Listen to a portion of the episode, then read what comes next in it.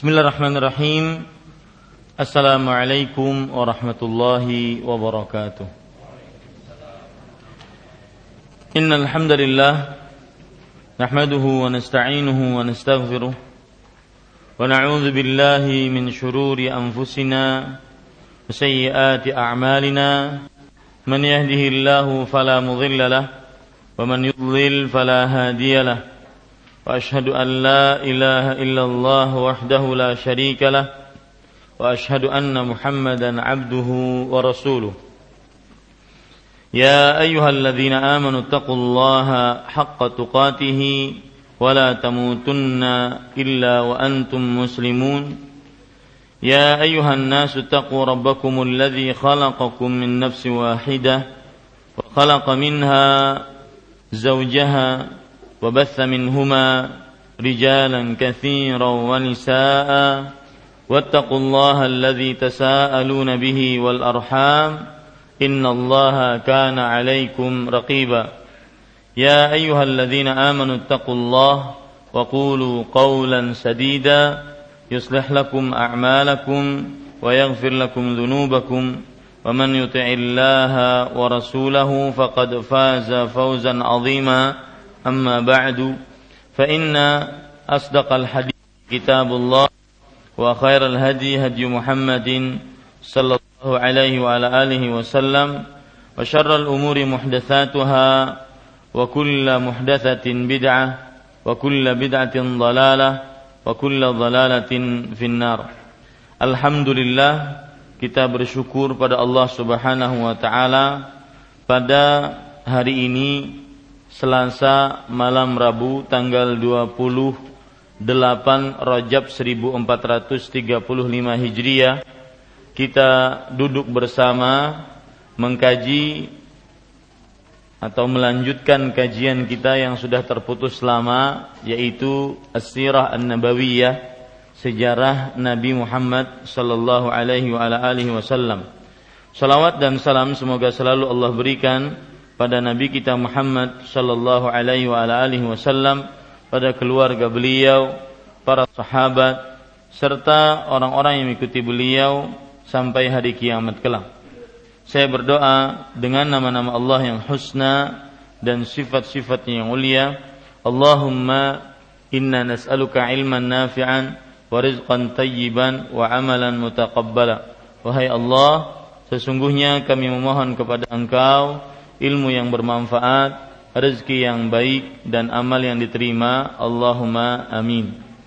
Bapak Ibu saudara-saudari yang dimuliakan oleh Allah, mulai malam ini insya Allah dan setiap malam Rabunya kita akan memulai kembali membaca kitab As-Sirah An-Nabawiyah. Dan kitab induk yang saya pakai yaitu Sahihus Sirah An-Nabawiyah sallallahu alaihi wa ala alihi wasallam wa dzikru ayyamihi wa ghazawatihi wa sarayahu wal wufudu ilaih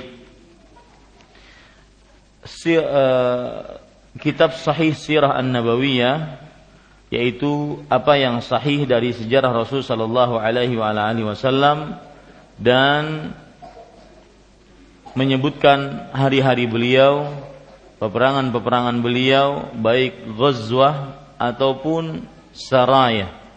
Peperangan yang diikuti oleh beliau yang disebut dengan ghazwah ataupun e, sarayah beliau yaitu peperangan yang beliau utus pasukan untuk berperang dan juga tamu-tamu yang datang kepada beliau. Ini asli kitab dimiliki oleh Al-Hafidh Ibnu Katsir rahimahullahu taala. Dan karena dia diteliti hadis-hadisnya Sahihus Sirah An-Nabawiyah oleh Syekh Muhammad Nasiruddin Al-Albani rahimahullahu taala. Tapi Bapak Ibu saudara-saudari, saya lanjutkan apa yang sudah kita pelajari. Di sini disebutkan zikru hawadhinihi wa maradhi'ihi alaihi salatu wassalam penyebutan orang-orang yang mengurus Rasulullah sallallahu alaihi wasallam ketika masih kanak-kanak dan juga ibu-ibu yang menyusui Rasulullah sallallahu alaihi wasallam. Akhrajal Bukhari wa Muslimun an Ummi Habibata binti Abi Sufyan radhiyallahu anha annaha qala. Diriwayatkan oleh Imam Bukhari dan Imam Muslim dari Ummu Habibah bintu Abi Sufyan. Ummu Habibah bintu Abi Sufyan yang mana Ummu Habibah adalah salah seorang dari istri Rasulullah sallallahu alaihi wasallam. Bahwasanya Ummu Habibah radhiyallahu anha bercerita Ya Rasulullah ankih ukhti binta Abi Sufyan.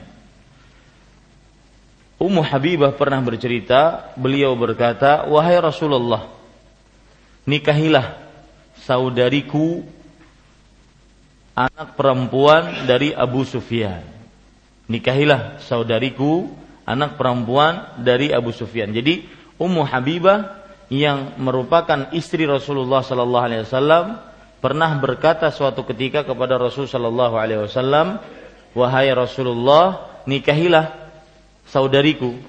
Di dalam riwayat Muslim, saudarinya ini bernama Izzat. Izzat bintu Abi Sufyan. Ya, Izzat bintu Abi Sufyan. Jadi Ummu Habibah ingin saudarinya juga dinikahi oleh Rasulullah sallallahu alaihi wa alihi wasallam. Faqala Rasulullah sallallahu alaihi wasallam, "Awa tuhibbina dzalik?" Apakah engkau menginginkan akan hal itu? Pelajaran yang kita bisa ambil dari cerita ini bahwa seorang istri boleh untuk mencarikan istri yang kedua bagi suaminya. Seorang istri boleh untuk mencarikan istri yang kedua bagi suaminya. Kenapa Akhi Bambang ketawa-ketawa? Dari tadi senyumnya lebar banget. Subhanallah. Ya.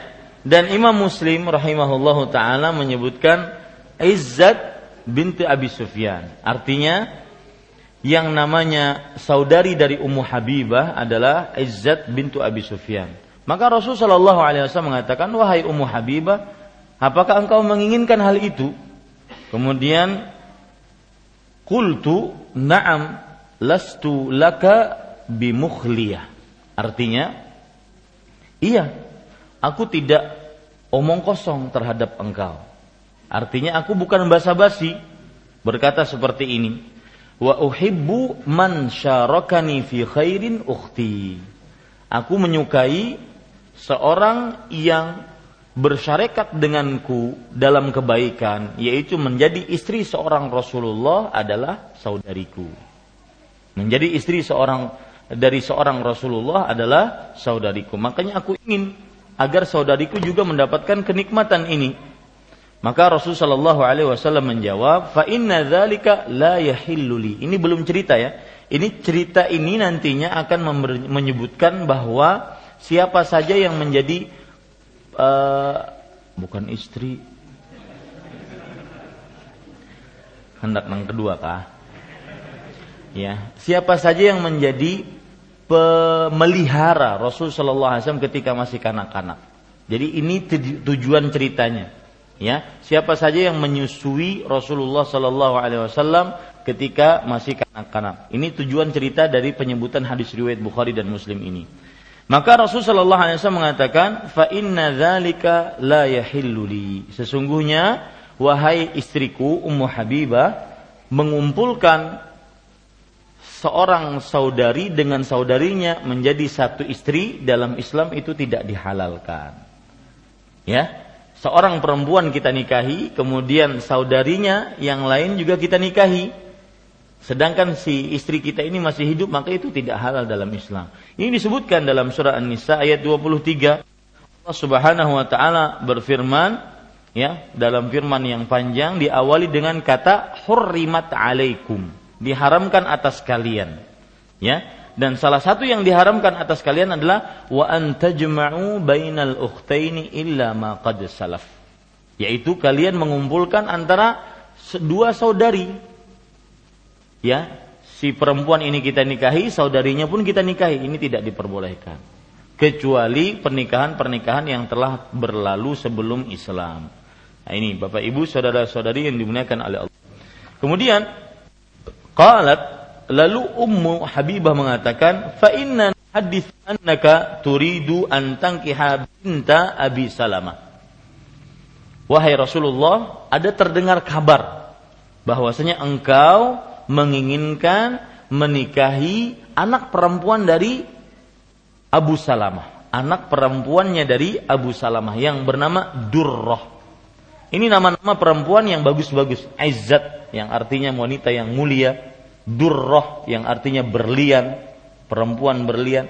Ini bisa dijadikan nama-nama. Ya, yang bisa diambil dari eh, sahabat-sahabat Rasulullah Shallallahu Alaihi Wasallam. Kemudian, Qala bintu Ummu Salamah. Apakah yang kau maksud dia adalah anak perempuannya Ummu Salamah? Kemudian Ummu Habibah mengatakan, "Qultu na'am." Iya, anak perempuannya Abu Salamah dan Ummu Salamah.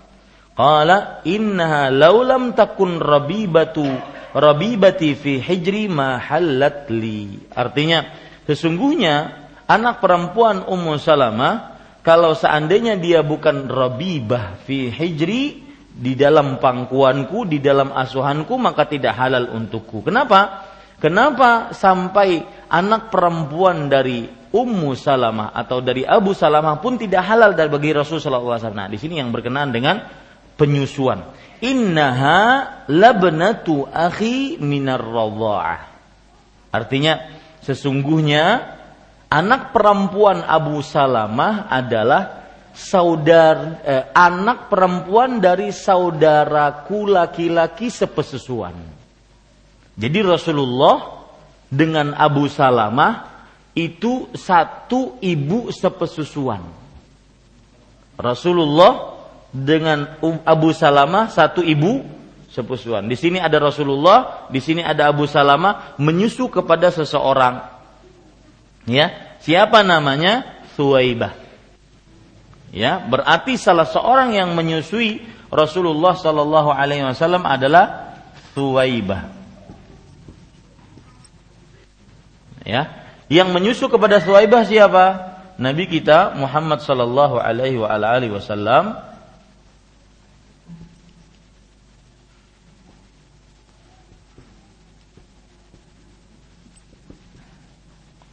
ya dengan Abu Abu Salamah.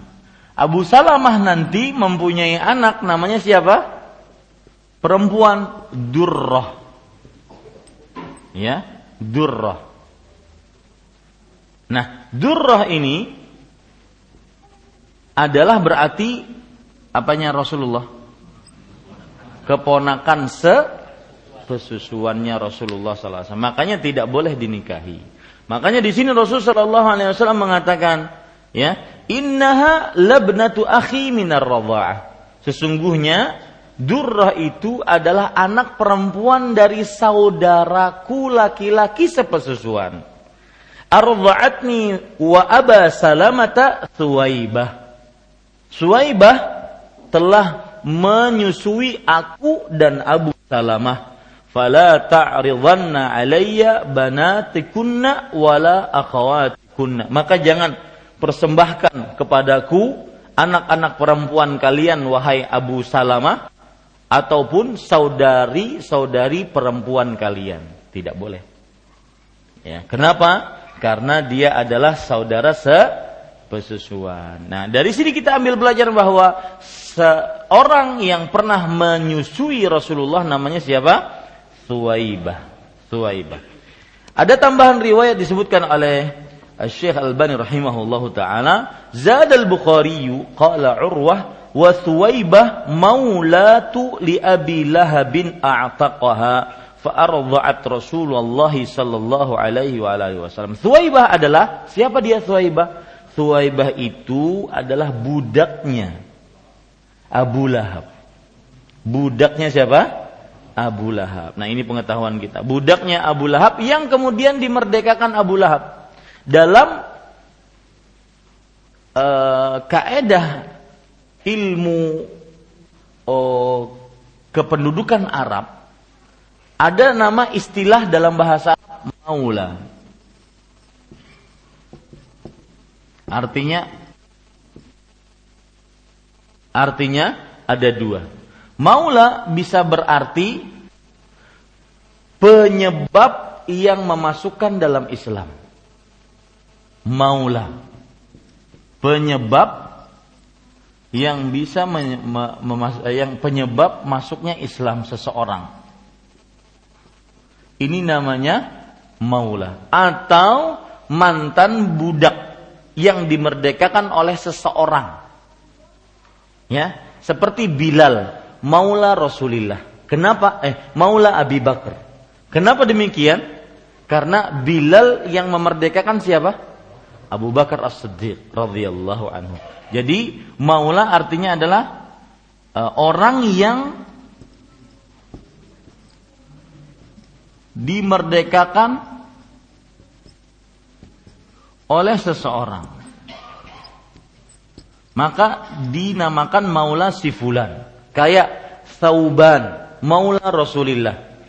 Thauban itu adalah maula Rasulullah. Berarti Thauban adalah termasuk orang yang dimerdekakan oleh Rasulullah sallallahu alaihi wasallam. Kayak Imam Bukhari, Al-Bardizzah Al-Bardizbah maulahum. Artinya yang memerdeka yang menyebabkan masuknya imam e, masuknya kabilah Bukhari ke dalam agama Islam adalah Bardizbah. Bardizbah. Makanya Imam Bukhari ya, nah di akhir namanya Bardizbah Maulahum. Artinya Bardizbah lah yang penyebab masuk dalam agama Islam. Ini kata-kata Maula. Nah, kenapa saya bahas ini? Karena tadi disebutkan bahwa Thuwaibah maulatu li Abi Lahabin. Thuwaibah adalah maulanya Abu Lahab. Apa maulanya Abu Lahab? Yang dimerdekakan oleh Abu Lahab. Ya. Yang dimerdekakan oleh Abu Lahab. Jadi memerdekakan budak itu bahkan di zaman jahiliyah terkenal. Ya, si fulan dimerdekakan oleh si fulan itu terkenal. Maka jadinya namanya maula. Kalau perempuan namanya maulatu. Nah, ini. Nah, berarti kita bisa mengenal seorang sosok Suwaibah. Siapa? Beliau adalah siapa? Mantan budak mantan budaknya Abu Lahab itu tidak menutupi menjadi penyusu sosok manusia yang paling mulia. Menunjukkan bahwasanya kemuliaan bukan dengan budak atau mantan budak. Bukan dengan merdeka atau tidak merdeka. Kemuliaan adalah dengan ketakwaan kepada Allah Subhanahu wa taala. Ya. Bayangkan seorang yang mantan budak yang dimerdekakan oleh Abu Lahab menjadi penyusu makhluk yang termulia sepanjang sejarah hidup manusia sampai akhir zaman. Taib. Kemudian disebutkan di sini wara ibnu Ishaq nafarin min ashabi Rasulullah sallallahu alaihi wasallam qalu ya Rasulullah akhbirna an nafsik dan diriwayatkan oleh Ibnu Ishaq bahwa beberapa sahabat Rasulullah bertanya kepada Rasulullah sallallahu alaihi wasallam, "Wahai Rasulullah, beritahukan kepada kami cerita tentang dirimu. Kamu itu kalau lagi kecil bagaimana? Apa yang kami ketahui apa yang ingin kami ketahui dari dirimu ketika kamu masih kanak-kanak?" Maka alaihi wasallam bercerita, "Naam, iya. Ana da'watu Abi Ibrahim. Aku adalah kabulannya doa dari bapakku, nenek moyangku. Siapa? Ibrahim. Ya, ketika Nabi Ibrahim berdoa, Rabbi habli min ladunka dzurriyyatan thayyibah.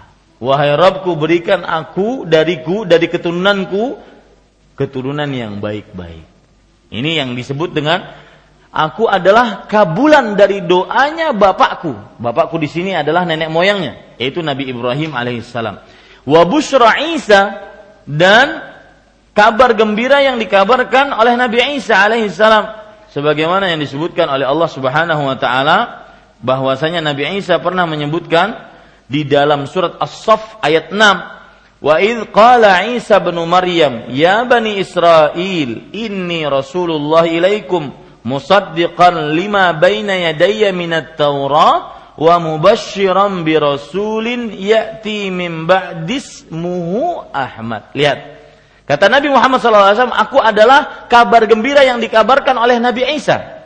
Yaitu disebutkan dalam surat As-Saff ayat 6.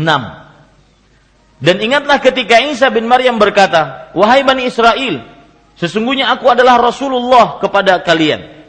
Yang diutus kepada kalian. Membenarkan kitab Taurat sebelum aku.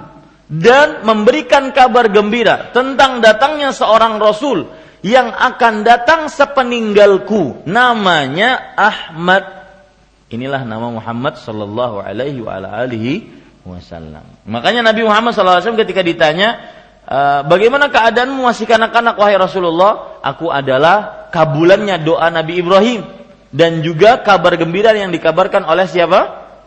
Nabi Isa. Kemudian wa ra'at ummi hina hamalat bi annahu kharaja minhu minha nurun adha'a laha qusur syam. Dan ibuku pernah bermimpi ketika ibuku hamil maka keluar dari diri ibunya cahaya yang menerangi istana-istana di negeri Syam. Ya. Kemudian Rasulullah SAW melanjutkan ceritanya wastarda'tu fi bani Sa'ad bin Bakr. Nah, ini oh kabilah yang kedua yang menyusui Rasulullah Shallallahu alaihi wasallam. Aku disusukan kepada kabilah Sa'ad bin Bakr. Rasulullah Shallallahu alaihi wasallam disusukan kepada siapa? Kabilah Sa'ad bin bin Bakar. Fa ana ma'a li khalfa buyutina nar'a bahman lana. Ketika itu kami, aku dan saudaraku sepesusuan di, di belakang rumah kami. Kami sedang menggembala hewan-hewan ternak yang berkaki empat. Ya, yang disebut dengan buhmun. Ya, bahimatul an'am itu adalah hewan-hewan ya, ternak yang dikembala seperti kambing, onta, dan sapi. Ya, kami sedang menggembala pada waktu itu. Id atani rojulan. Ketika itu datanglah dua orang. Alaihima thiyabun bil. Mereka memakai dua baju putih yang sangat putih. Bitostin min zahabin mamluin saljan. Dengan sebuah mangkok yang berasal dari emas, terbuat dari emas yang terisi es. Thumma akhadhani fashaqqa batni. Lalu mereka mengambil aku, kemudian mereka membelah perutku. Wastakhraja qalbi fashaqqahu. Lalu mereka mengeluarkan jantungku. Ya, kemudian mereka belah jantung tersebut fastakhraja minhu alqatan sauda fatarahaha maka dari jantung tersebut yang sudah dibelah dikeluarkan alqah yaitu alaqah yaitu segumpalan darah hitam lalu dibuang segumpal darah hitam tersebut thumma ghasala qalbi lalu jantungku pun dibasuh wa batni dan juga perutku dibasuh bidzalika thalj hatta angqayahu dengan air es tadi sampai bersih jantungku dan perutku. Thumma qala ahaduhuma li sahibihi. Kemudian dua orang kan dua orang yang tadi mencuci dan membelah perut Rasulullah SAW. Salah seorang berkata kepada temannya, zinhu bi asyaratin min ummati. Artinya itu jantung timbang dengan berat sepuluh orang dari umatnya. Fawazni bihim fawa, fa, fawazni bihim fawazani bihim fawazantuhum. Artinya bukan bukan hanya eh, apa jantung yang ditimbang tetapi berat badannya Rasulullah sallallahu alaihi wasallam ditimbang dengan sepuluh orang dari umat Nabi Muhammad sallallahu alaihi wasallam. Maka tetap berat badannya Rasul Shallallahu Alaihi Wasallam. Artinya berat dengan keimanan, ya. Kemudian zinhu bimi'atin min ummati. Lalu timbang Rasulullah Shallallahu Alaihi Wasallam dengan seratus orang dari umatnya. Dan ingat, ingat ini, ini Muhammad kecil Shallallahu Alaihi Wasallam. Ya, Muhammad yang masih kecil, yang masih kanak-kanak Shallallahu Alaihi Wasallam. Kemudian ditimbanglah Muhammad kecil alaihi wassalam dengan seratus dari umatnya. Fawazanani bihim fawazantuhum. Maka aku lebih berat dibandingkan seratus dari umatku. Zinhu bi alfin min ummati. Kemudian timbang lagi. Aku dibandingkan dengan seribu orang dari umat Nabi Muhammad sallallahu alaihi wasallam. Fawazani bihim fawazantuhum. Aku tetap lebih berat dari seribu orang dari umat Nabi Muhammad sallallahu alaihi wasallam. Faqala da'hu anka fa wallah fa fa fa wallahi law wazant law wazanathu bi ummatihi la wazanaha. Artinya sudah tidak mungkin ada yang bisa mengalahkan Rasul sallallahu alaihi wasallam. Kalau seandainya seluruh umatnya diletakkan dalam satu timbangan dan Rasul Shallallahu Alaihi Wasallam diletakkan dalam satu timbangan, maka niscaya akan berat Rasulullah Shallallahu Alaihi Wasallam yang waktu itu masih masih kanak-kanak, anak kecil. Dan Syekh Al Albani rahimahullahu taala mengatakan di sini isnaduhu jayyidun qawi. Sanad dari riwayat ini adalah baik dan kuat. Yang menjadi pembicaraan di sini adalah bahwasanya Rasul Shallallahu Alaihi Wasallam di susukan ke kabilah Sa'ad bin Abi eh, Sa'ad bin Bakar. Makanya salah satu dari yang menyusui Rasulullah Sallallahu Alaihi Wasallam adalah siapa? Halimah as Sa'diyah karena berasal dari keturunan Sa'ad bin Abi Bakar. Ya. Jadi yang kedua yang kita bisa ambil pelajaran bahwa yang pertama adalah Suwaibah. Suwaibah yang menyusui Rasul sallallahu alaihi wasallam. Yang kedua Halimah As-Sa'diyah. Kenapa disebut As-Sa'diyah? Ya, karena beliau berasal dari kabilah Sa'ad. Lihat, ya. Sa'diyah ini diambil dari kata-kata Sa'ad. Sa'ad bin Bakar. Nah, ini dia. Yang kedua yaitu Salimah As-Sa'diyah. Karena diambil dari uh, apa namanya? dari keturunan Sa'ad bin Bakar. Dan keturunan Sa'ad bin Bakar ini terkenal wanita-wanitanya menyusui dengan susu yang bagus-bagus. Ya, wanita-wanitanya menyusui dengan air susu yang bagus. Dan ini menunjukkan bahwa diperbolehkannya dalam Islam hukum radha'ah, menyusukan anak kepada orang lain. Boleh. Ya. Menyusukan anak kepada wanita lain diperbolehkan. Dan kalau sudah tersusui nanti hukum fikihnya ya lima kali kenyang dalam penyusuannya maka pada saat itu menjadi saudara atau anak sepesusuan. Anak sepesusuan. Taib.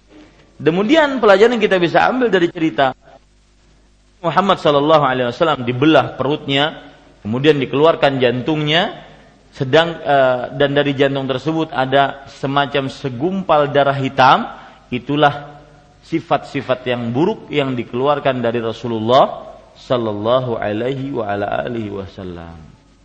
Jadi pelajaran menarik dari kisah dikeluarkannya jantung Rasul sallallahu alaihi wasallam dan dari jantung tersebut adalah uh, keluar segumpal darah yang hitam, maka bagaimanapun seseorang ketika ingin menjadi seorang yang baik, dia harus berusaha baik. Sebagaimana Rasul Shallallahu Alaihi Wasallam tidak diciptakan baik langsung tidak, harus ada usaha mengeluarkan yang buruk dari hati beliau, sehingga akhirnya beliau menjadi makhluk yang baik, bahkan yang terbaik sepanjang sejarah manusia. Maka ketika kita ingin menjadi hamba Allah yang baik, kita harus berusaha. Maka ada hadis Rasul Shallallahu Alaihi Wasallam, Innamal hilmu bit tahallum Sesungguhnya sifat sabar itu didapatkan dengan cara berusaha menjadi seorang penyabar.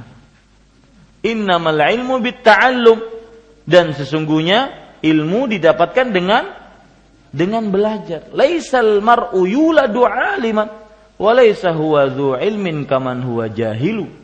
Bukanlah seseorang dilahirkan dalam keadaan berilmu, bukan. Enggak ada orang dilahirkan dalam keadaan berilmu.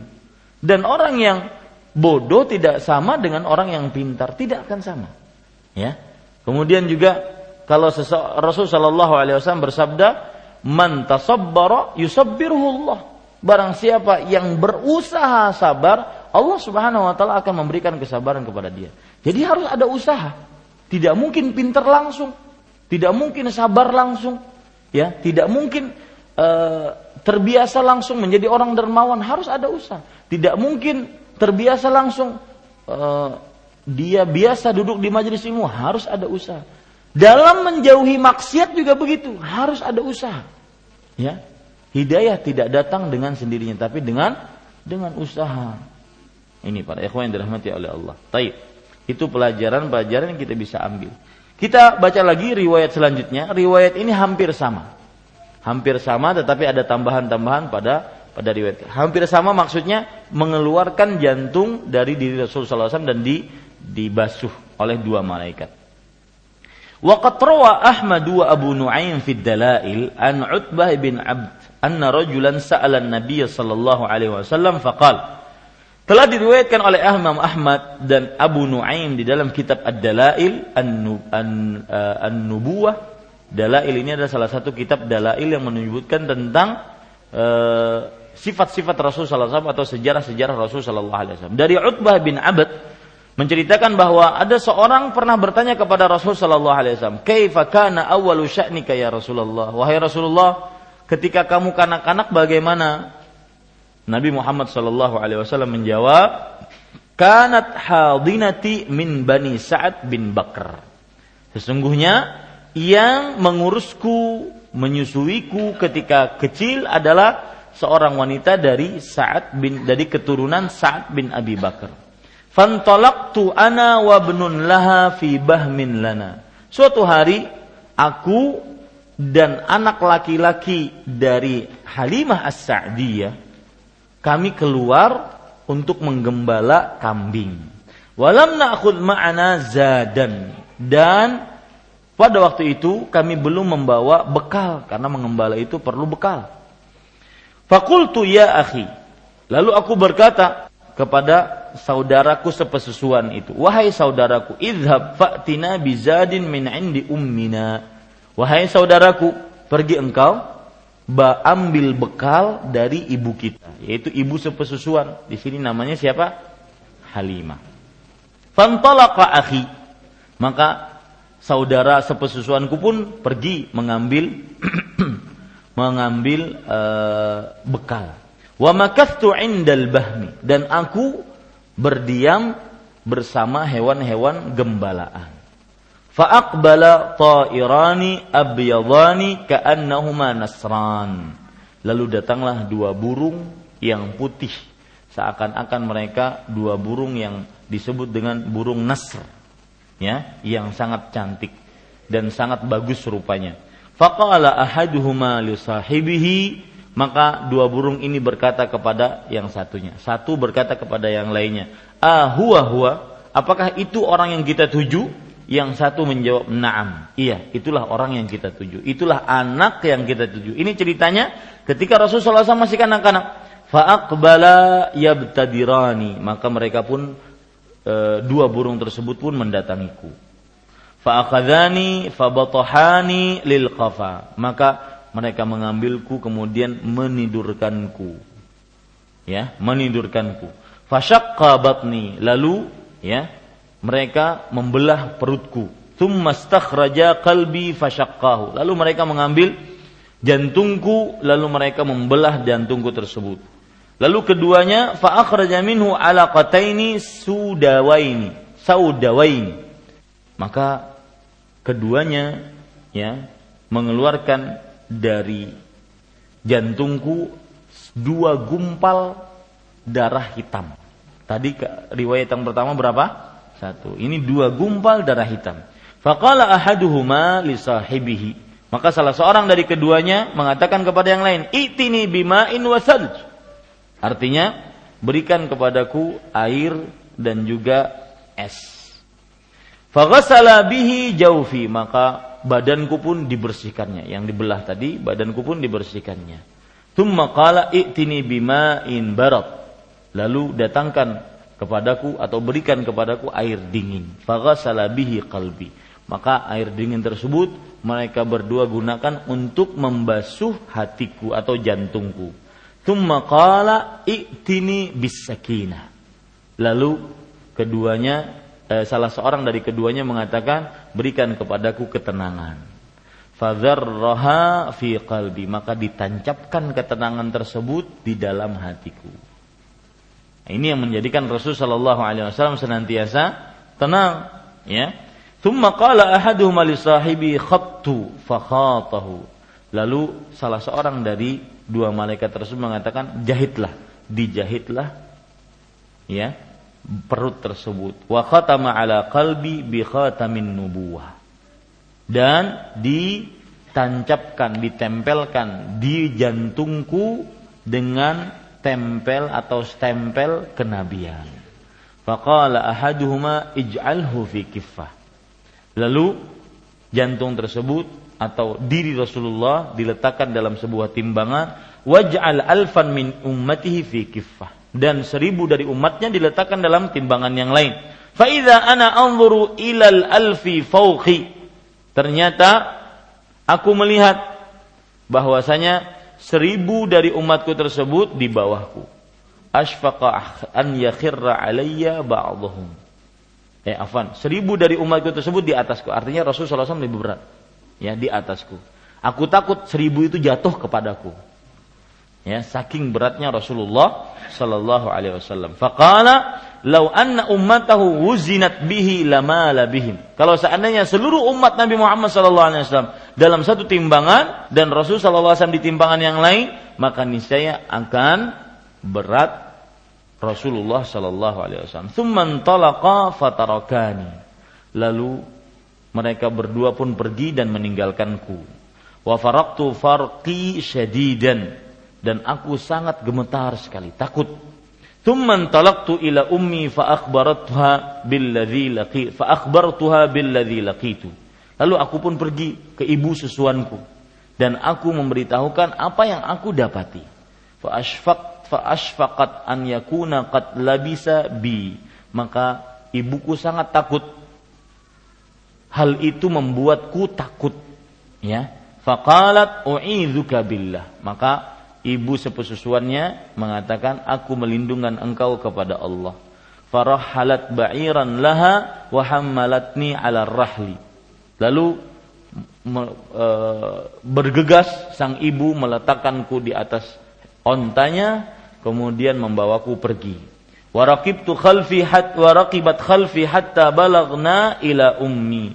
Maka Bapak Ibu saudara-saudari yang dimuliakan oleh Allah sampai kepada ibunya tersebut sampai kepada rumahnya addaitu amanati wa zimmati wa haddatsatha billadzi laqitu.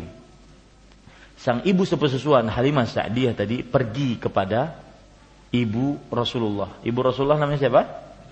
Aminah.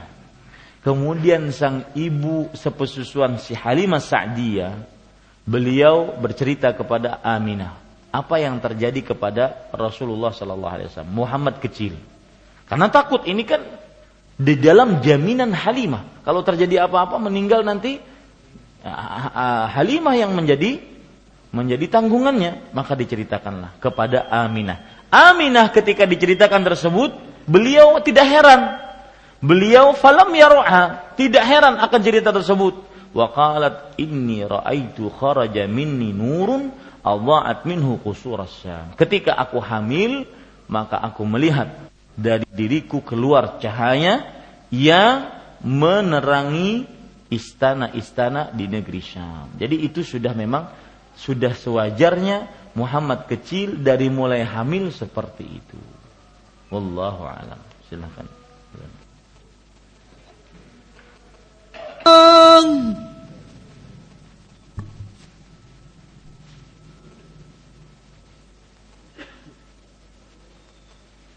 Baik, Bapak Ibu saudara-saudari kita lanjutkan.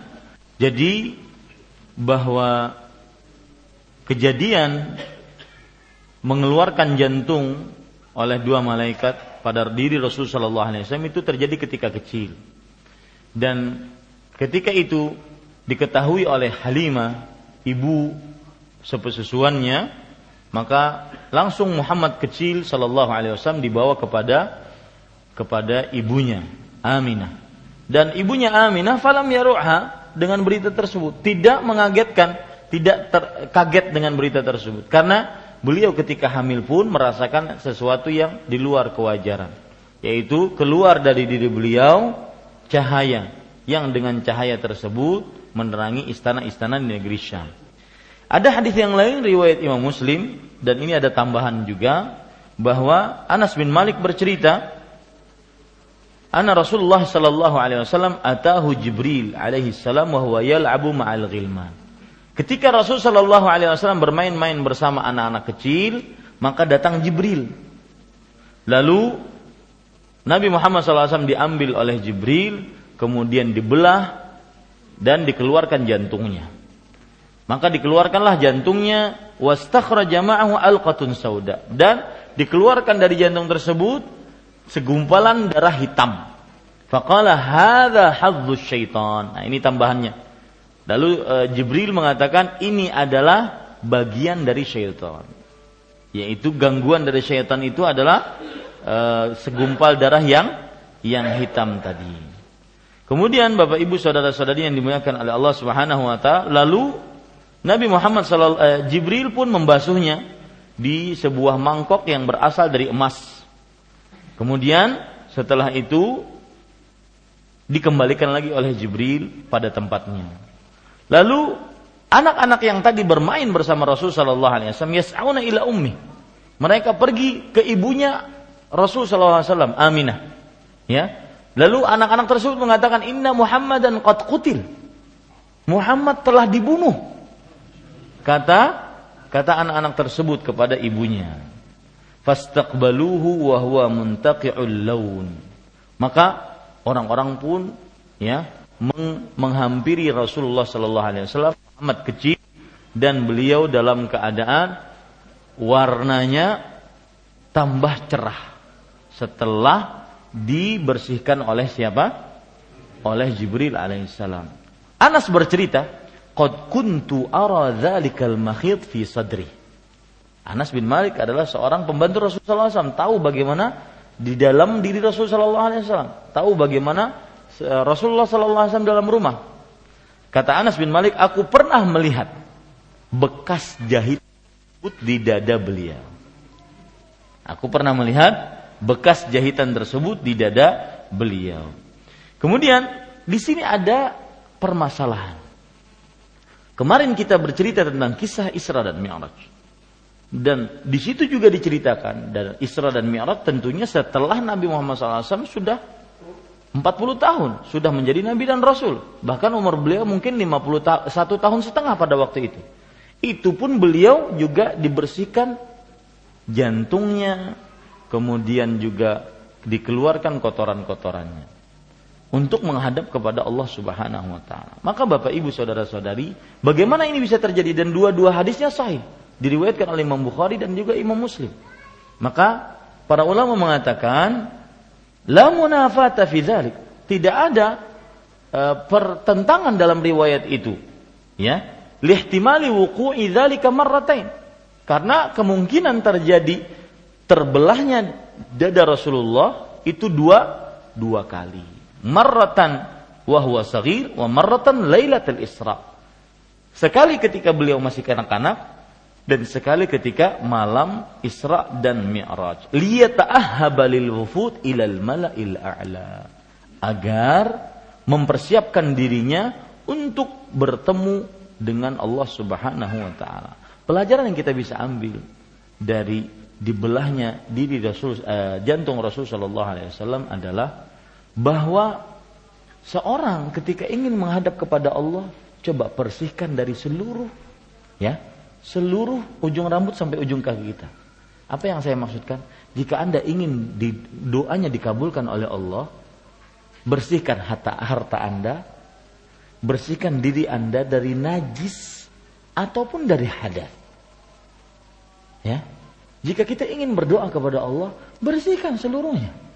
Yang maksiat, maksiat, bersihkan. Agar doa kita dikabulkan oleh Allah Subhanahu wa taala.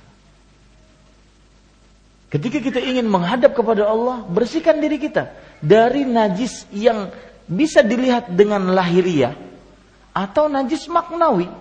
Seperti ya kita makan dan minum dari harta yang dihasilkan dari harta yang haram. Atau memakai pakaian-pakaian yang haram. Maka ini adalah salah satu adab seseorang ketika ingin menghadap kepada Allah, membersihkan jasmani baik secara rahani ataupun jasmani secara lahiriah ataupun batin. Baru kita berdoa kepada Allah. Bagaimana kita berdoa kepada Allah, ya Allah, ampuni aku, ya Allah, ampuni aku. Sedangkan makanannya dihasilkan dari harta yang haram. Ya Allah, uh, luaskan rezekiku, luaskan rezekiku.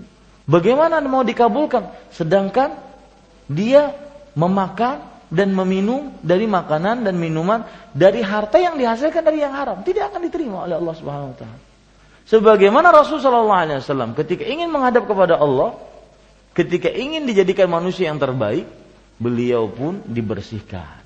Nah, pelajaran yang kedua yang disebutkan oleh Syekh di sini, wal maksud anna barakatahu alaihi salatu wassalam halat ala halimat as-sa'diyah wa ahliha wa huwa saghir. Artinya, dan juga termasuk yang kita ambil pelajaran dari cerita penyusuan Rasulullah kepada Halimah as-Sa'diyah Kemudian di situ Rasulullah SAW dibersihkan jantungnya dan dikeluarkan segumpal darah hitam dari jantungnya. Ini adalah bahwa berkahnya Rasulullah SAW. Bahkan ketika kecil Rasulullah SAW sudah memberikan pelajaran kepada Halimah As-Sa'diyah. Ini Bapak Ibu, saudara-saudari yang dimuliakan oleh Allah Subhanahu wa taala. Jadi pelajaran yang menarik bagaimanapun orang yang soleh di mana pun dia berada akan membawa berkah kesolihan untuk sekitarnya. Ya? Untuk sekitarnya. Orang yang soleh tata bicaranya beda. Orang yang soleh ya e, cara menghadapi sebuah permasalahan beda. Orang yang soleh makan minum duduk berbaring beda tidak sama dengan orang-orang yang orang yang tidak saleh. Makanya Bapak Ibu saudara-saudari yang dimuliakan oleh Allah, ya. Pentingnya berteman dengan orang-orang yang saleh. Masalul jalis saleh wal jalis su kamathali hamil misk wa nafikhil kir. Perumpamaan teman yang saleh dengan teman yang buruk seperti perumpamaan penjual minyak wangi dengan pandai besi. Orang penjual minyak wangi minim minimal kita mencium bau wanginya. Minim itu. Artinya yang kita dapati dari diri orang soleh itu minim adalah sesuatu yang baik-baik. Ucapannya baik, ya. Kemudian kelakuannya baik, tata cara duduknya baik. Itu minim kita melihat. Belum lagi kita diberikan kadang-kadang hadiah minyak wangi. Artinya diberikan ilmu dari orang soleh tersebut. Nah ini para ikhwas kalian rahmati oleh Allah itu cerita atau uh, faedah yang kita bisa ambil cerita tentang uh, penyusuan Rasul Shallallahu Alaihi Wasallam kepada Halimah As-Sa'diyah bahwa Rasul Shallallahu Alaihi Wasallam memberikan berkah yang baik uh, pengaruh yang positif kepada Halimah dan keluarganya begitulah orang-orang yang berteman dengan orang-orang yang saleh akan memberikan pengaruh yang saleh pula kepada keluarganya. Wallahu alam. Sallallahu Nabi Muhammad walhamdulillahi rabbil alamin. Wassalamualaikum warahmatullahi wabarakatuh.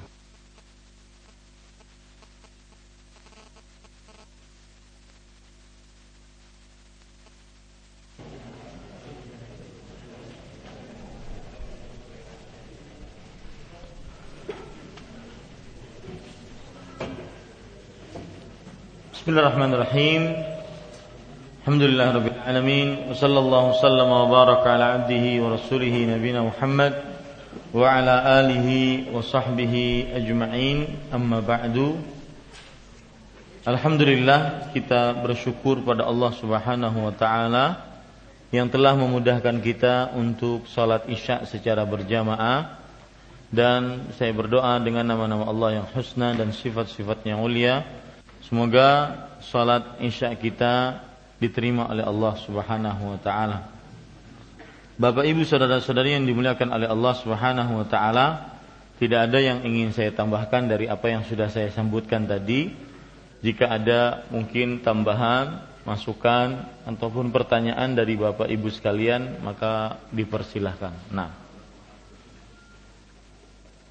Silahkan.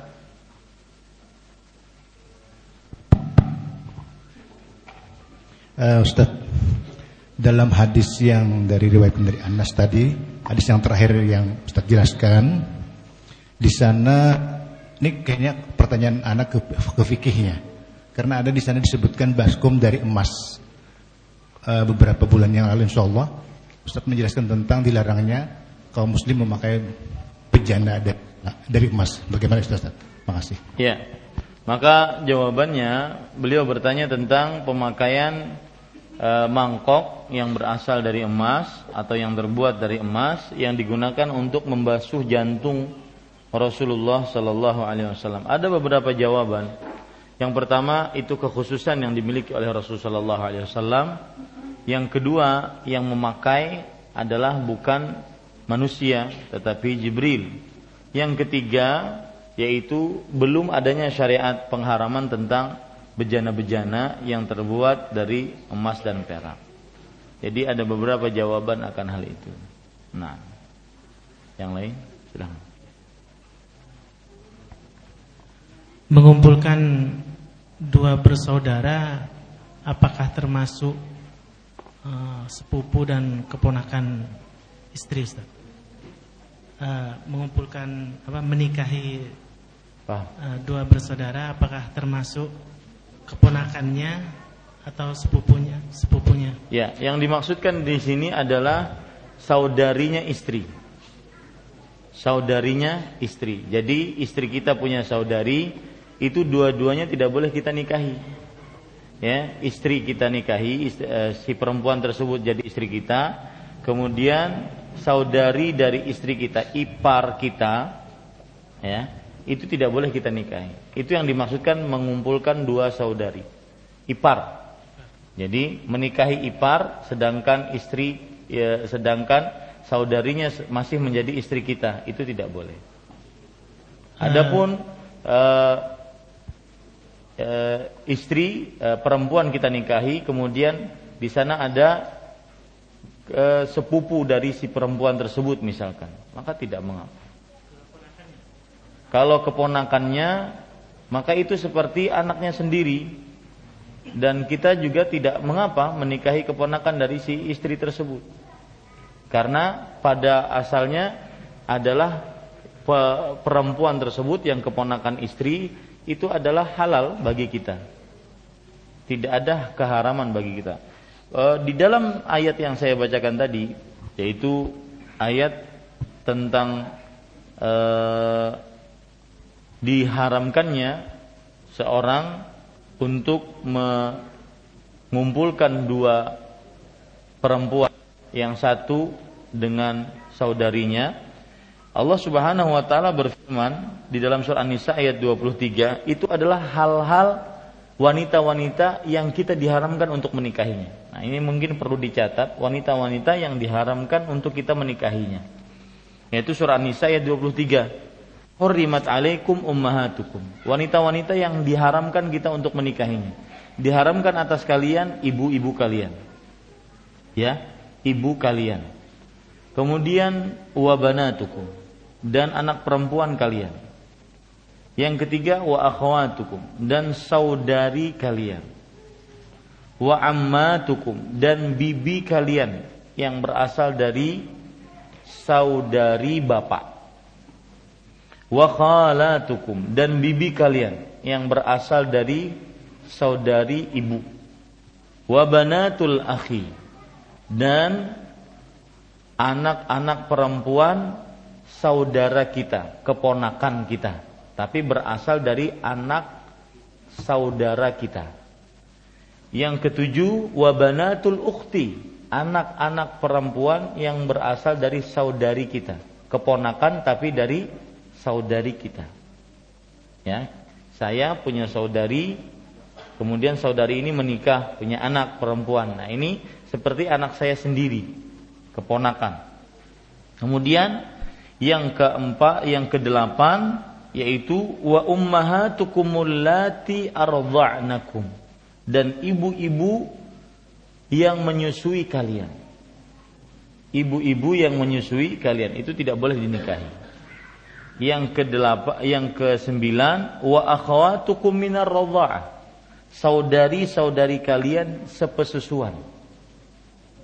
Yang kesepuluh wa ummahatu nisaikum. Dan mertua-mertua perempuan kalian. Ini adalah pengharaman abadi. Artinya kalau istri kita meninggal sudah anaknya diembat kemudian ibunya diembat juga Enggak, enggak boleh. Itu mahram abadi. Ya? Mahram apa? Mahram abadi. Artinya meskipun kita uh, naudzubillah, meskipun seseorang bercerai dengan sang istri, ya si perempuan, maka mantan mertua ini tetap mahram abadi. Mantan mertua perempuan itu mahram abadi. Ya, tidak arti mahram abadi di sini tidak boleh dinikahi. Kemudian waraba ibukumul lati fi hujurikum min nisaikumul lati dakhaltum bihin. Anak tiri perempuan dari istri-istri yang kita nikahi, yang sudah kita gauli. Seorang lelaki menikah dengan seorang perempuan.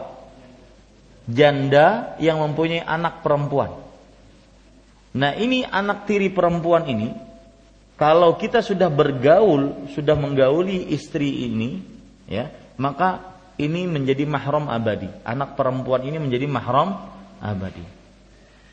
Fa takunu dakhaltum bihinna fala junaha alaikum. Akan tetapi kalau seandainya ada seorang lelaki menikah dengan janda, janda punya anak perempuan. Sebelum bergaul, maka sudah cerai. Karena mungkin terlihat anak perempuannya kok lebih cantik dari ibunya. Kita cerai aja deh. Ya, nggak jadi dengan ibunya. Dia ambil anaknya.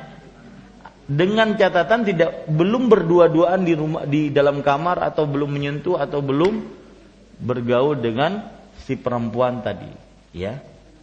Ini para ikhwah sekalian dirahmati oleh Allah Subhanahu wa taala. Wa halailu abnaikumul ladzina min aslabikum. Dan halail. Halail di sini diartikan oleh para ulama, Bapak Ibu, saudara-saudari yang dimuliakan oleh Allah. Tadi surat apa itu? Surat An-Nisa ayat 23. Ya. Kalau kita lihat terjemahannya surah An-Nisa ayat 23 adalah halail adalah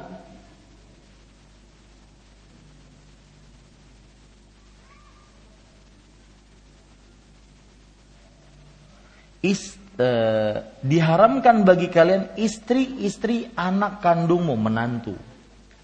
Halail itu artinya apa? Menantu perempuan. Menantu perempuan.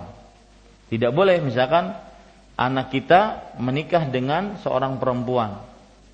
Na'udzubillah anak kita meninggal dengan takdir Allah eh diembat istri anak kita. Ini nggak bisa. Menantu perempuan, mertua perempuan itu adalah apa? Adalah mahram abadi. Ya. Kemudian Allah setelah itu berfirman, "Wa antajma'u bainal ukhtaini illa ma qad salaf." Dan mengumpulkan dalam perkawinan dua perempuan yang bersaudara. Nah, ini tidak boleh. Ya. Jadi ada berapa perempuan itu yang diharamkan kita untuk menikahinya? Hah?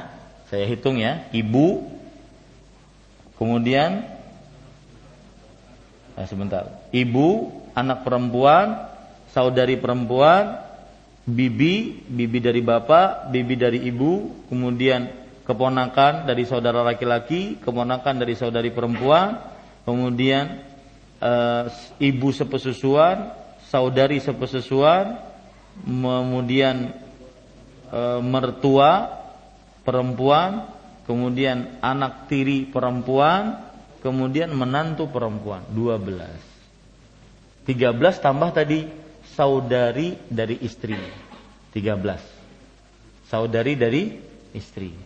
Itu wanita-wanita yang mahramnya abadi. Tidak boleh dinikahi. Cuma untuk saudari dari istri itu tidak abadi. Kalau istri meninggal, maka boleh dinikahi oleh uh, suaminya saudarinya. Ya. Seperti itu diperbolehkan. Yang lain-lainnya itu semuanya mahram abadi. Yang 12 orang itu adalah mahram abadi. Nah, demikian. Jadi tetap boleh ya, tidak di, tidak ada larangan di dalam ayat ini kita menikahi larangan menikahi keponakan istri tidak ada. Nah, wallahu uh, yang kedua Ustaz, uh, benarkah Abu Lahab itu mendapatkan keringanan siksaan dikarenakan uh, senang dengan kelahiran Rasulullah serta membebaskan budaknya. Iya. Ada beberapa riwayat yang menuju ke sana bahwasanya disebutkan dalam tafsir Imam Ibnu Katsir rahimahullahu taala yang menyebutkan bahwa Abu Lahab dia mendapatkan keringanan. Ya. Kenapa? Karena setiap hari Senin. Karena ketika lahirnya Rasul Shallallahu alaihi wasallam bergembira dan memberikan kabar gembira kepada masyarakat kaum kafir Quraisy pada waktu itu. Dan juga memerdekakan Suwaibah. Tetapi riwayat ini saya masih belum yakin dia sahih. Coba nanti kita lihat riwayat.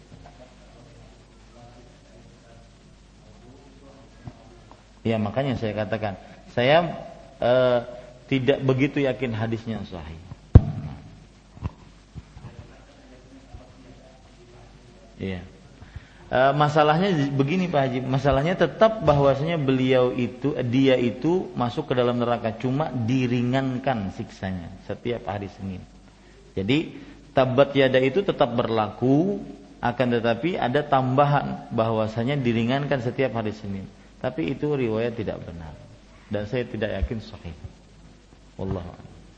Ustaz, uh, adakah keutamaan orang yang telah melahirkan Rasulullah? Mengingat jasa-jasa. Aminah maksudnya. Aminah maksudnya. Ya. Yang kedua yang, yang kedua Ustaz, uh, kemudian saya pernah baca mata air salsabil di surga itu memang ada ya. Salsabil. Ya. Uh, Bapak Ibu saudara-saudari yang dimuliakan oleh Allah Subhanahu wa taala, yang pertama yaitu permasalahan Aminah. Ada ayat yang berbunyi maka nalin nabi walladzina amanu an yastaghfiru lil musyrikin walau kanu uli qurba min ba'di ma tabayyana lahum annahum ashabul jahim. Surat At-Taubah ayat 113. Artinya tidak pantas untuk seorang nabi dan orang-orang beriman memintakan ampun untuk orang-orang musyrik meskipun mereka para kerabat setelah terjelas bagi mereka bahwasanya mereka adalah penduduk neraka jahanam. Ini ayat asbabun nuzulnya adalah bahwa Nabi Muhammad SAW meminta kepada Allah untuk beristighfar kepada beristighfar untuk Aminah. Ya, istadzantu rabbi fi, fi an astaghfirullah Aku meminta izin kepada Robku untuk meminta ampun, ya, meminta ampun untuk Aminah. Falam ya'zanli. Lalu Robku tidak mengizinkanku. Wasta'zantu fi an azura qabraha fa'adzinali. Dan aku meminta izin untuk menziarahi kuburan ibuku dan diizinkan untukku. Maka turunlah ayat ini maka lin nabi walladzina amanu an yastaghfiru lil musyrikin walau kanu uli qurba min ba'di ma tabayyana lahum annahum ashabul jahim. Jadi Aminah adalah seorang yang hidup di masa fatrah. Masa tenggang antara Nabi Isa dengan Nabi Muhammad. Dan pada masa tenggang tersebut ya Aminah radhiya Aminah beliau uh, me, melakukan kesyirikan yaitu tidak berajaran dengan ajaran yang diajarkan oleh Nabi Isa alaihissalam. Makanya di sini disebut seorang wanita musyrikah. Maka ya itulah uh, orang tua Rasul sallallahu alaihi wasallam dan tidak heran bukan sesuatu penghinaan terhadap Rasul sallallahu alaihi wasallam. Kenapa? Karena nabi-nabi sebelumnya juga mempunyai bapak-bapak orang tua yang musyrik. Abul Anbiya, bapaknya Nabi uh, bapaknya para nabi, Nabi Ibrahim alaihissalam, Khalilullah, orang yang terdekat dengan Allah. Beliau ya, orang tuanya mensyirikan Allah Subhanahu wa taala. Dan ini bukan uh, perendahan terhadap seorang nabi akan tetapi menunjukkan kuasanya Allah memberikan hidayah kepada siapa yang dikehendakinya. Man yahdihillah fala mudhillalah. Wa man yudhil fala hadiyalah barang siapa yang diberikan petunjuk oleh Allah maka tidak ada yang menyesatkannya dan barang siapa yang menyesatkannya maka tidak ada yang memberikan petunjuk kepadanya di dalam ayat Allah Subhanahu wa taala berfirman innaka la tahdi man ahbabta Allah yahdi man yasha. Sesungguhnya engkau tidak bisa memberikan petunjuk kepada siapa yang dikehendakinya.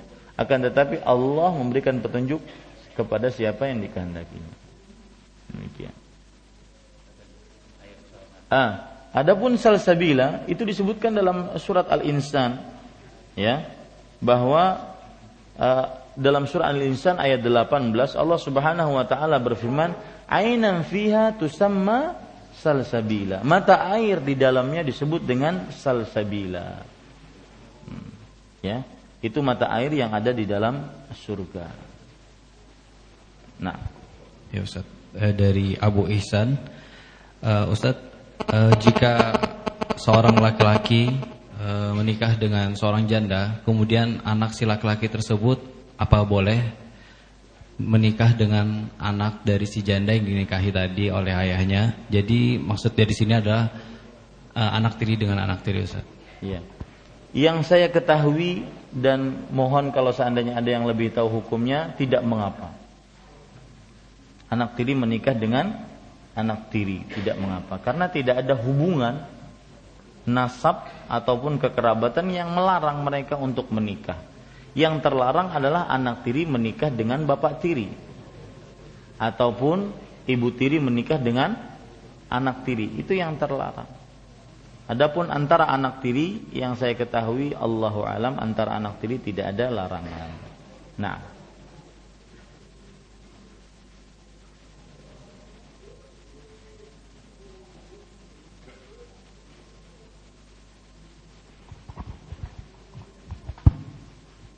Ustaz tadi menyampaikan bahwa mengambil pelajaran dari pembelahan uh, jantung Nabi.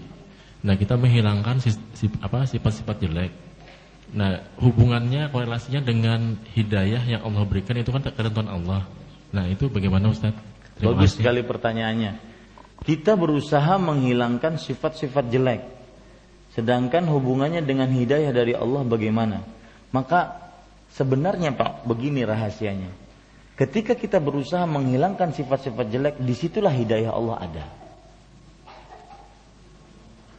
Di situlah hidayah Allah Subhanahu wa Ta'ala ada. Makanya kita kan tidak mengetahui bahwa kita ini diberikan hidayah atau tidak oleh Allah karena sesuai dengan takdir. Allah Subhanahu wa Ta'ala ketika memberikan kesesatan kepada seseorang atau memberikan petunjuk kepada seseorang sesuai dengan takdirnya sesuai dengan kuasanya. Nah, sekarang Bapak berpikirannya jangan saya ini kayaknya sesat deh. Baru setelah itu, ah nggak mungkin saya akan baik. Jangan kita berpikiran seperti itu. Tetapi yang kita pikirkan adalah saya akan diberikan petunjuk ketika saya mendapat menjalankan kebenaran. Maka jalanan di jalan kebenaran. Itulah petunjuk dari Allah. Itulah rahasia ketika Rasulullah SAW ditanya, "Fafimal amal?" Kata para sahabat Nabi, Wahai Rasulullah, bukankah lembaran di Lauhul Mahfud sudah kering, penanya sudah habis tintanya? Fafimal amal. Kalau begitu ngapain kita beramal? Maka Rasul sallallahu alaihi wasallam menjawab, "I'malu fakullun muyassarun lima khuliqah." Lihat, beliau tidak menjawab pertanyaan, tetapi beliau memberikan solusi. Ya. Beliau tidak menjawab pertanyaan bahwasanya kamu penghuni neraka kamu. Nah, karena itu ilmu dari ilmu yang dimiliki, yang memilikinya hanya Allah. Ketika kita berhadapan dengan hidayah, takdir, itu jangan kita berpikir saya ini kayaknya ditakdirkan atau diberi, tidak di, eh, ditakdirkan untuk nggak dapat hidayah deh. Jadi wajar saja kalau saya jalan yang buruk. Nah, ini nggak benar. Yang kita pikirkan sebagaimana yang dikerjakan oleh Rasul yang disarankan oleh Rasulullah SAW. I'malu fakulun muyassarun lima Beramallah seseorang akan dimudahkan sesuai dengan apa yang diciptakan untuknya. Paham ya Pak? Jadi proses hidayah itu kita cari. Makanya ada hadis, ada doa Rasulullah SAW, Allahumma dini wasaddidni. Ya Allah, berikan aku petunjuk dan benarkan aku, dekatkan aku kepada kebenaran. Kita berusaha mendekati kebenaran. Nah, di situlah nanti terletak petunjuknya. Bukankah Allah Subhanahu wa taala berfirman, "Walladzina jahadu fina lanahdiyannahum subulana." Artinya orang-orang yang berjuang di jalan kami. Dia berjuang menghilangkan hawa nafsunya, melawan hawa nafsunya, akan kami berikan petunjuk kepadanya. Jadi orang berusaha dapat petunjuk akan dapat petunjuk. Yang tidak berusaha tetapi menjalani jalan yang uh, fa'alhamaha fujuraha. Dia menjalani jalan yang buruk, maka akan jauh dari petunjuk. Nah, bisa dipahami ya? Um, bisa, Terus nggak tidak uh, mengapa. Karena ini permasalahan penting. Nah ini masalah uh, akidah. Uh, apa kita mendeteksi kan awalnya misalnya tadi kan dari kita tuh tidak baik merasa tidak baik nih untuk mendeteksi bahwa uh, minimal kita ada arah ke gitu loh ada arah ke uh, daya tadi gitu loh apakah itu bisa didetek, detek, apa kita deteksi atau kalau kita dengan barang tertentu gitu kan iya paham saya kalau seandainya kita uh, melihat diri kita lebih agak condong kepada maksiat, ya, maka bagaimana kok bisa saya dapat hidayah? Makanya saya saya katakan tadi, Bapak berpikirnya jangan saya kayaknya ahli maksiat. Jangan begitu cara berpikirnya. Tapi berusahalah mendapatkan petunjuk. Di situlah nanti Allah memberikan petunjuk. Paham ya maksud saya? Nah itu dia. Jadi jangan bapak berpikiran eh, kayak kayaknya nih sudah nih ke, kiri aja jalannya terus nih. Ya jangan. Tetapi berusaha di jalan yang benar, yang lurus, maka di situlah nanti akan dapat petunjuk. Nah, Allah Ini perkara hidayah, ya, sering disebutkan dalam masalah takdir. Man yahdihillahu fala mudhillalah. Barang siapa yang diberikan hidayah oleh Allah, maka tidak ada yang menyesatkannya. Ini perkara sering dikaitkan dengan masalah takdir.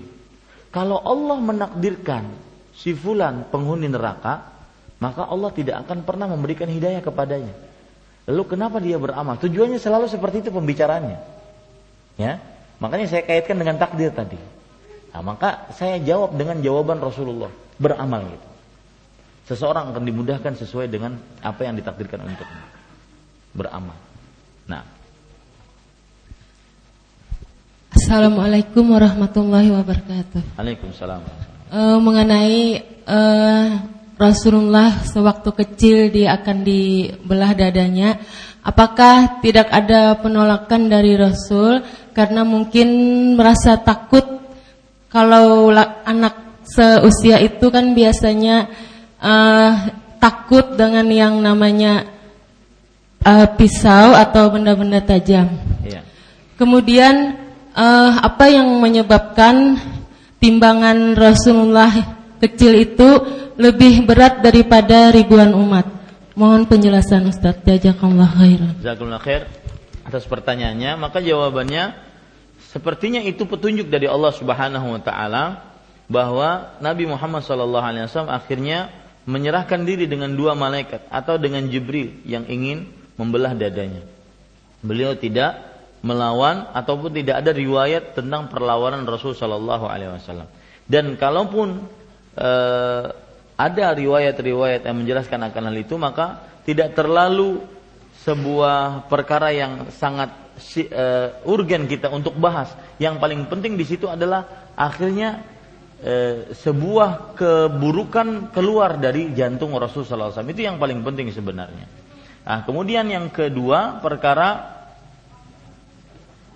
apa tadi? Oh ya, kenapa berat Rasul Shallallahu Alaihi Wasallam lebih berat dibandingkan umatnya? Karena keimanan Rasul Shallallahu Alaihi Wasallam. Setelah dibersihkan jantungnya, dikeluarkan hal-hal e, yang buruk dari jantung, maka, maka pada saat itu keimanan Rasul Shallallahu Alaihi Wasallam dibandingkan keimanan seluruh umat lebih berat. Wallahu a'lam. Nah, uh, Ustadz, satu lagi uh, uh, masalah jantung tadi waktu dibelah uh, secara ilmiah kan mesti ada alat apa segala macam. Nah, meletakkan keyakinan kita terhadap hal itu padahal zaman pada saat itu tidak tidak ada hal-hal seperti itu gitu dengan dengan zaman saat ini yang sudah modern gitu kan. Jadi pola pikir kita mungkin pada saat itu dengan saat ini berbeda. Nah, untuk meletakkan keyakinan kita bahwa kita memang benar-benar itu yakin seperti itu gitu loh. Hmm. Makasih. Ya.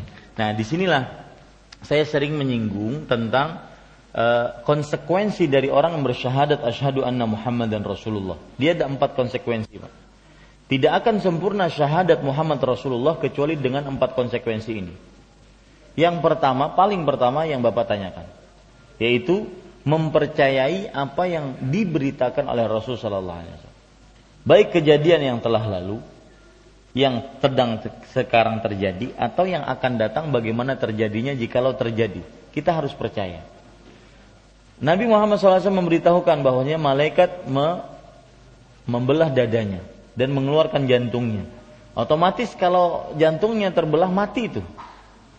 Ya.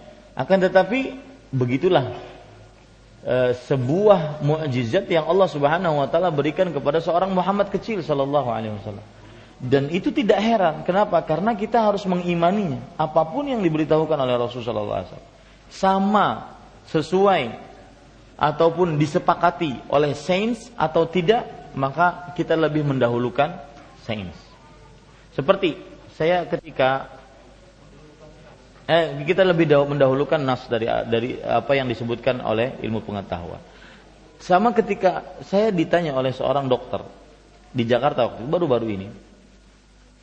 Beliau ikut kajian saya judulnya Pelajaran dari Kematian di Masjid Al Azhar di penghujung orang-orang yang bertanya sudah orang-orang habis semua? Beliau baru bertanya. Sengaja untuk tidak menimbulkan heboh. E, pertanyaannya begini Ustadz benarkah Allah subhanahu wa ta'ala mengutus malaikat ke dalam janin ketika janin tersebut berumur 120 hari? Kemudian meniupkan ruh. Tumma yunfathu fihi ruh. Kemudian ditiupkan padanya ruh ketika umur janin tersebut 120 hari. Berapa bulan itu? Empat bulan. Ya. Maka saya bilang iya benar hadisnya riwayat Tirmidzi dari Abdullah bin Mas'ud. Saya yakin itu. Kemudian lalu Ustadz, apakah kalau ada janin yang berumur sekitar dua bulan, dia sudah bergerak-gerak, seonggokan dagingnya tersebut sudah bergerak-gerak. Apakah pergerakan tersebut menunjukkan adanya ruh? Maka jawabannya, Pak, cara berpikirnya Bapak begini. Bahwasanya Bapak adalah dan beliau mengaku waktu itu Bapak dokter ya saya bilang. Ya begitulah Ustaz katanya. Dan saya meneliti setiap kali melihat kandungan saya meneliti bahwasanya dua bulan sekian sudah bisa diketahui dia dapat ruh atau tidak atau dia ada pergerakan atau tidak. Maka saya katakan hadis Rasul Shallallahu Alaihi Wasallam tidak bisa dibantah.